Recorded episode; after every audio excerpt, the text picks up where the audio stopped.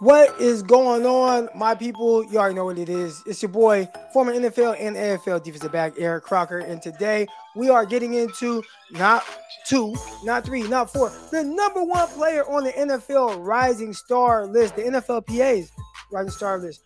Uh, how do they figure out who is number one? What goes into it? I was confused with certain things a little bit at first. We're going to dive into those things. And Brock Purdy, living up to the expectations that are now set on him. A guy who just a year ago around this time was Mr. Irrelevant, not really even expected to make San Francisco 49ers roster, but now he is more than expected to actually lead this team. I hope everybody's doing well. If you haven't already, hit the like button and subscribe to this video. Subscribe to this video. But Brock Purdy, uh, first, let's give him a round of applause for just how he performed last year with a lot of pressure on him, taking over a team that had such high expectations. He went out there, he did his thing, of course, and now landing at the top of an NFLPA list. So, my initial thoughts before we get into kind of what goes into how they kind of form this list, I see Patrick Surtain on there, and he's like number seven. And I'm like, why the hell is Patrick Surtain on a rising star list when he this dude was just a first team all pro? And I'm like, wait a minute. There was another guy that was a rookie last year uh, that was first team All Pro as well. We're talking about Sauce Gardner. And I'm like, where the hell is Sauce Gardner at? So how and Brock Purdy did amazing, but there's other guys on there, Tony Pollard. I saw Breece Hall on there, and Sauce is in. I'm confused. What goes into making this list? And then I kind of started doing some poking around and reading, and I get it now. All right, so here we go. This is what goes into Brock Purdy being number one, or and we'll talk about why he is, but what goes into them just making this list in general poised to have a breakout season. I'd say we all agree Brock Purdy is poised to have a breakout season. Gaining fan support. Uh, I think the 49er fan base is in kind of this weird thing they've been in in the last few years where half the guys like this guy, half the guys like that guy, half the rooting against this guy, that guy. But at the end of the day, uh, I think the voices that we hear as much on social media, right? Like the things you see and stuff, that's a small percentage of the massive fan base that the 49ers have out there. And I'd say that there will be an overwhelming amount of support for Brock Purdy. So gaining fan support, uh, ranking among the top sellers of all the NFL official licensed player merch. So that's a big part too, right? And if you look at some of these guys, let's look at last year's. All right, so the 2022 guys on the veteran side, because they got a veterans list and a rookies list. But the veteran guys, all right, Trevon Diggs was number one, Dallas Cowboys huge market, probably the biggest fan base in America. And that's why they call them America's team, even though 49ers keep kicking their ass. All right. Uh, AJ Brown, Philadelphia, very passionate uh, fan base, big, uh, you know, we know how loud they can get and how they are about their team. So, of course, big time support for AJ Brown. And the third guy, Hunter Renfrow. And then we're like, Hunter Renfrow, Las Vegas. But we do got to remember, like the Raiders have, first of all, they've been in three different cities uh, or markets between Los Angeles, Oakland, uh, Bay Area, and now uh, Las Vegas. But their fans, their fans are very supportive.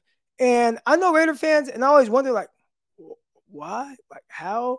Still a Raider, you know? But they ain't going nowhere. They're diehard the Raider fans, and they support the team. So I get it. Those are the top three guys from last year.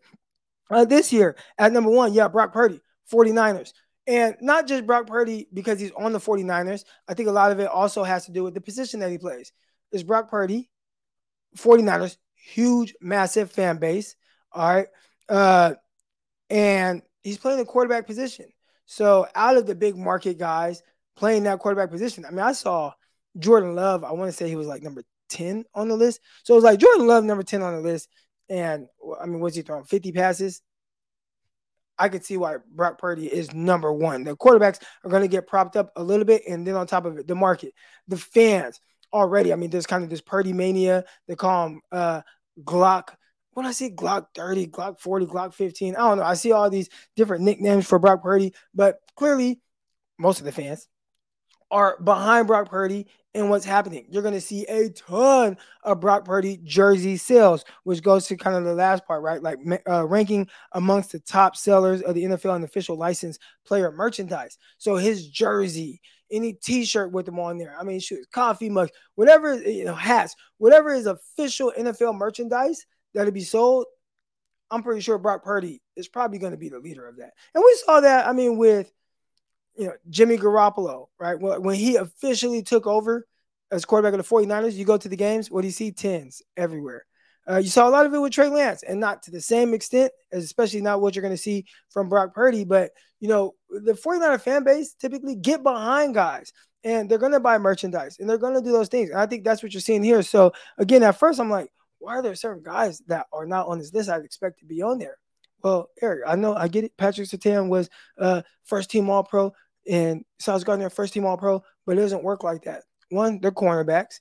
So how marketable are they? I think Sauce does a good job with his name. Clearly, I help him here. I mean, hell, his running back, Breece Hall, was higher on this list than him. I mean, shoot, Sauce wasn't even on the list, but Breece Hall was like in the top five. All right, because running back, but still market, big market, uh, where they're at, New York.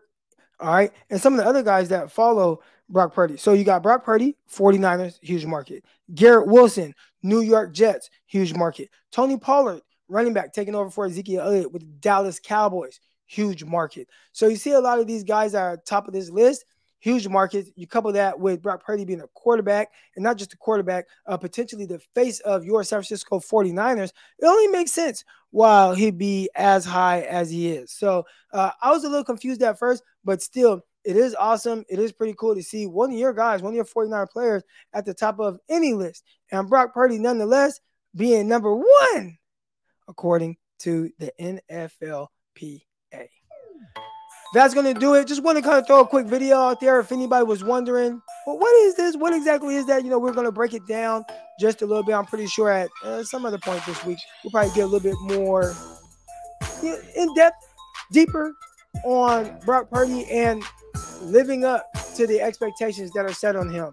All right. Is the Super Bowl a bust for him? I think that's going a little bit too far. But I think Brock Purdy is going to do a terrific job as a quarterback of the San Francisco 49ers. Make sure you like this video and subscribe to this video. Until next time, I'm out. Peace.